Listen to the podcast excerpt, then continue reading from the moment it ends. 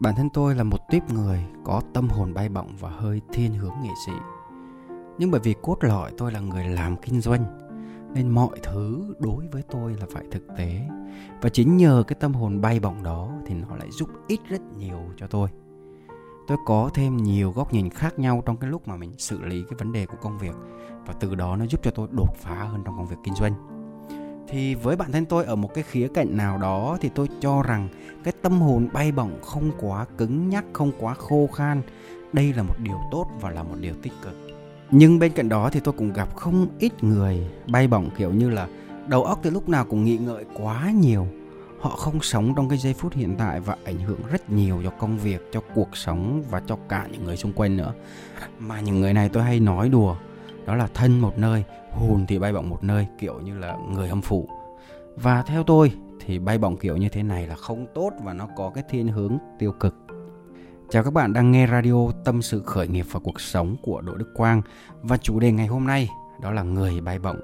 Chắc chắn là các bạn cũng đã đoán được chủ đề này rồi. Mở đầu radio lần này tôi muốn các bạn đồng ý với tôi một điều, đó là cái tính kiên nhẫn và tính kiên định là những đức tính mà không phải mình sinh ra, mình bẩm sinh mà mình có, đúng không ạ? Vì ngay cả những cái em bé khi sinh ra, bình thường thì chúng ta cũng đã thấy là không có những cái đức tính này rồi một cái ví dụ mà chúng ta dễ nhận thấy ở trong cuộc sống và cụ thể là con trai của tôi đi, đó là rất cả thèm chóng chán chỉ cần nhìn thấy bạn có đồ chơi đẹp hoặc là nhìn thấy ở trong phim hoạt hình, lập tức chán cái món đồ chơi vừa mới mua và đòi mua bằng được cái đồ chơi mới như của bạn. Hoặc là nếu để ý thì chúng ta dễ dàng nhìn thấy những hình ảnh xếp hàng dài để tính tiền, xếp hàng dài để mua vé. Thì khi mà đứng ở hàng này, nhìn thấy ở hàng khác ngắn hơn là chạy qua, chạy lại, chạy đi, chạy lại cuối cùng thì cái người xếp hàng phía sau mình ấy thì họ đã xong việc và họ đã về từ lâu rồi. Còn bản thân là người mất quá nhiều thời gian nhất mà đôi khi còn không được việc nữa. Thì trong tình yêu nó cũng như thế thôi. Sẽ có những người khi chưa có người yêu thì luôn mong muốn khao khát để có được. Nhưng khi đã có được rồi ấy, thì không còn trân trọng nữa. Họ luôn mơ mộng đến những người khác. Ngon hơn để rồi tình yêu hiện tại thì cũng không được vun bồi đủ đầy, mà mối tình ở trong tư tưởng thì cũng chả gặp được. Mà nếu có gặp được rồi ấy, thì cũng bắt cả hai tay, cũng thêm người dự bị, thêm người dự phòng. Và cái kết là bản thân cũng không biết mình đang thực sự yêu ai. Cái kim ở trong bọc lâu ngày nó cũng lòi ra. Và đến khi mà bị phát hiện ấy, thì mất tất cả, rồi chả ai xem mình ra gì nữa. Còn trong công việc thì tôi cũng gặp không ít người.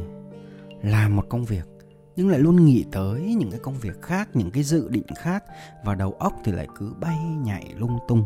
Và với tôi thì hậu quả của nó sẽ dẫn đến cái hiệu quả công việc hiện tại nó không được tốt này. Vì khi một người mà nghĩ ngợi quá nhiều đến những cái kế hoạch, những cái dự định cho tương lai, thì còn đâu tâm trí để đạt cái hiệu suất cao nhất ở trong cái công việc hiện tại nữa. Và đáng trách hơn là khi bạn dành tâm trí cho quá nhiều để suy nghĩ, để kế hoạch, để chiến lược dự định cho tương lai nhưng cái thân xác của bạn thì lại không thể nào thực hiện ngay tại thời điểm đó. Thì có phải là kết cục bạn cũng không làm được một cái điều gì vẹn tròn cả? Và đó cũng là lý do tại sao những cái người mà hay đứng núi này trong núi nọ thường thất bại.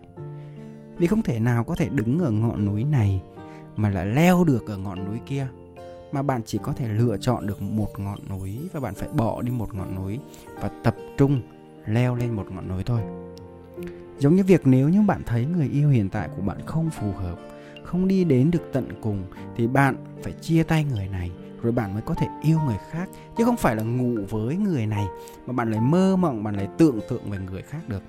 Bởi hậu quả thì chắc là bạn sẽ mất sạch. À, bên cạnh cái việc mà bạn không đạt được cái hiệu suất cao nhất trong công việc thì nếu mà bạn là người như tôi vừa kể ở phía trên cái mà bạn mất nhiều nhất đó là lòng tin và với bản thân tôi mà mất niềm tin với những người xung quanh thì xem như là mất tất cả. Còn à, ở trong tình cảm đi, khi mà người yêu của bạn phát hiện ra là bạn đang còn mộng tưởng, bạn đang còn lăm le rất là nhiều người khác nữa, thì mặc định bạn là người giả dối. Và sau này bạn có làm cái gì, bạn có nói cái gì đi nữa thì bạn cũng không thể nào bạn rửa được cái vết nhơ này cả. Còn trong công việc thì sao? Tôi cũng hay chia sẻ với những người bạn của tôi rằng những cái người làm lãnh đạo ấy. Bản thân họ đã nếm đủ rất nhiều những cái đắng cay, những cái ngọt bùi và trải nghiệm sống đủ để cảm nhận được cái thái độ làm việc của những người xung quanh là như thế nào. Vậy nên trong một doanh nghiệp, cái thái độ của bạn như thế nào? Bạn tập trung bao nhiêu phần trăm? Bạn đang làm vì điều gì? Và bạn đang mong muốn điều gì? Thậm chí là khi nào bạn sẽ rời bỏ cái doanh nghiệp, họ đều cảm nhận được vậy nên nếu bạn nào làm việc mà tâm hồn bay bổng, làm cho hết giờ hay làm cho qua ngày, thì tự khắc cái giá trị của bạn sẽ bị giảm xuống trong mắt của những người xung quanh và đặc biệt là những người sếp trực tiếp của bạn. Vậy nên đừng có quên nhìn lại cái bản thân của mình, review lại cái bản thân của mình mỗi ngày xem ngày hôm nay mình đã hoàn thành được những công việc gì và ngày hôm nay mình có xứng đáng với cái thu nhập mà mình được nhận hay là không tôi biết là có rất nhiều bạn gặp cái tình trạng phía trên. Và tại thời điểm này đang rất là hoang mang. Bởi vì không biết phải làm như thế nào để có thể thoát ra được, thì đây có thể là cách để kéo các bạn lại. Hãy nhớ, các bạn chỉ cần nhớ cái bí kíp đơn giản mà tôi chia sẻ này thôi là xong. Đó là bất kỳ cái vị trí nào bạn đang làm, cái công việc nào bạn đang làm, cái nhiệm vụ nào bạn đang được giao, hãy làm sao để xuất sắc nhất, để master nhất để sếp và đồng nghiệp không phải bận lòng, phải lo lắng gì cả.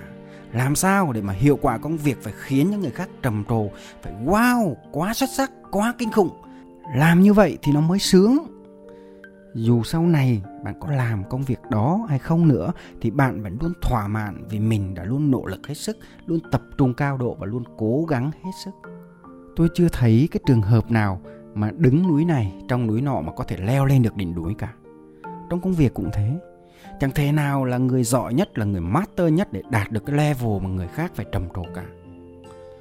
Mà có một điều rất là kỳ lạ thay, đó là rất nhiều người dễ dàng cho phép mình là người bình bình bình, không giỏi, không xuất chúng một cái gì hết vì nghĩ đó không phải là cái thế mệnh của mình nên không chịu học, không chịu làm. Và năm này qua năm khác, tháng này qua tháng khác, khi mà cần tới cái kỹ năng đó hay là kiến thức đó, thì họ lại mở miệng ra, đây vốn dĩ không phải là thế mệnh của em. Kể cả cái cách mà làm việc, làm sao cho nó tập trung ấy, bạn cũng phải học. Chứ đừng có để khi xảy ra vấn đề hay là khi bị khiển trách thì lại phản biện lại là bản thân là người bay nhảy, khó mà tập trung được. No, không phải như thế với tôi thì chỉ có một từ duy nhất đó là lười. Chỉ có lười mới không làm được thôi.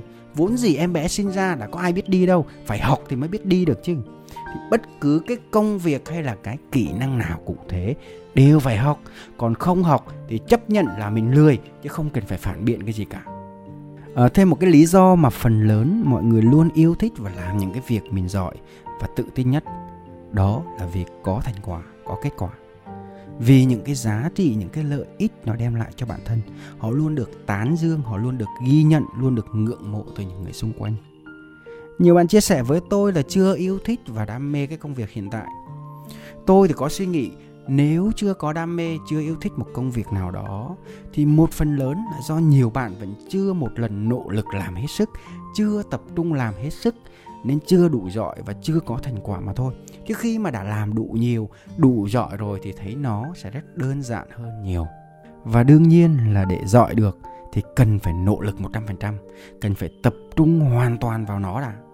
Chứ còn nếu mà lo bay bổng ấy thì chỉ có dậm chân tại chỗ hoặc là thụt lùi mà thôi và thậm chí là đang làm cái công việc mỗi ngày với cái vị trí được giao chứ không có một tí giá trị hay là hiệu quả gì mang lại cho doanh nghiệp cả.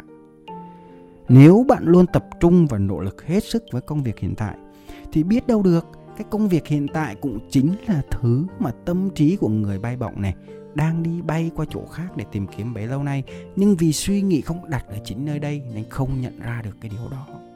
Vậy nên tóm lại, tôi muốn khuyên những bạn đang đứng núi này, trong núi nọ, đang làm việc này nhưng lại nghĩ tới việc khác, những cái dự định khác. Đừng có để tâm hồn bay bổng tự do mà trí tuệ và thân xác thì lại mắc kẹt ở hiện thực. Với hàng loạt những cái kế hoạch đang giang dở, công việc thì trì trệ, bế tắc, làm cái gì cũng không ra cái gì, hiệu quả công việc thì bết bát và cuộc sống thì luôn nửa vời. Đừng có mải mê nhìn ra ngoài để mong chờ và tìm kiếm những cái điều xa xôi, trong khi những thứ ở hiện tại mới là điều thực sự đã từng mơ ước và đáng trân trọng và lời cuối cùng tôi muốn chia sẻ trong radio này đó là tâm hồn đôi khi có thể bay bổng nhưng đừng vì thế mà bay đi luôn. Vì chúng ta không phải là người âm phủ nên hãy tập trung vào hiện tại để công việc được hiệu quả nhất mà cuộc sống cũng được hạnh phúc hơn mỗi ngày. Nếu bạn yêu thích radio này và muốn chia sẻ cho những người thân thương của bạn thì bạn có thể tìm kiếm và nghe lại trên YouTube, fanpage Đỗ Đức Quang, đồng thời có thể nghe lại trên podcast Spotify Tâm sự khởi nghiệp và cuộc sống của Đỗ Đức Quang. Chúc các bạn một tuần mới luôn an vui và hạnh phúc. Xin chào và hẹn gặp lại.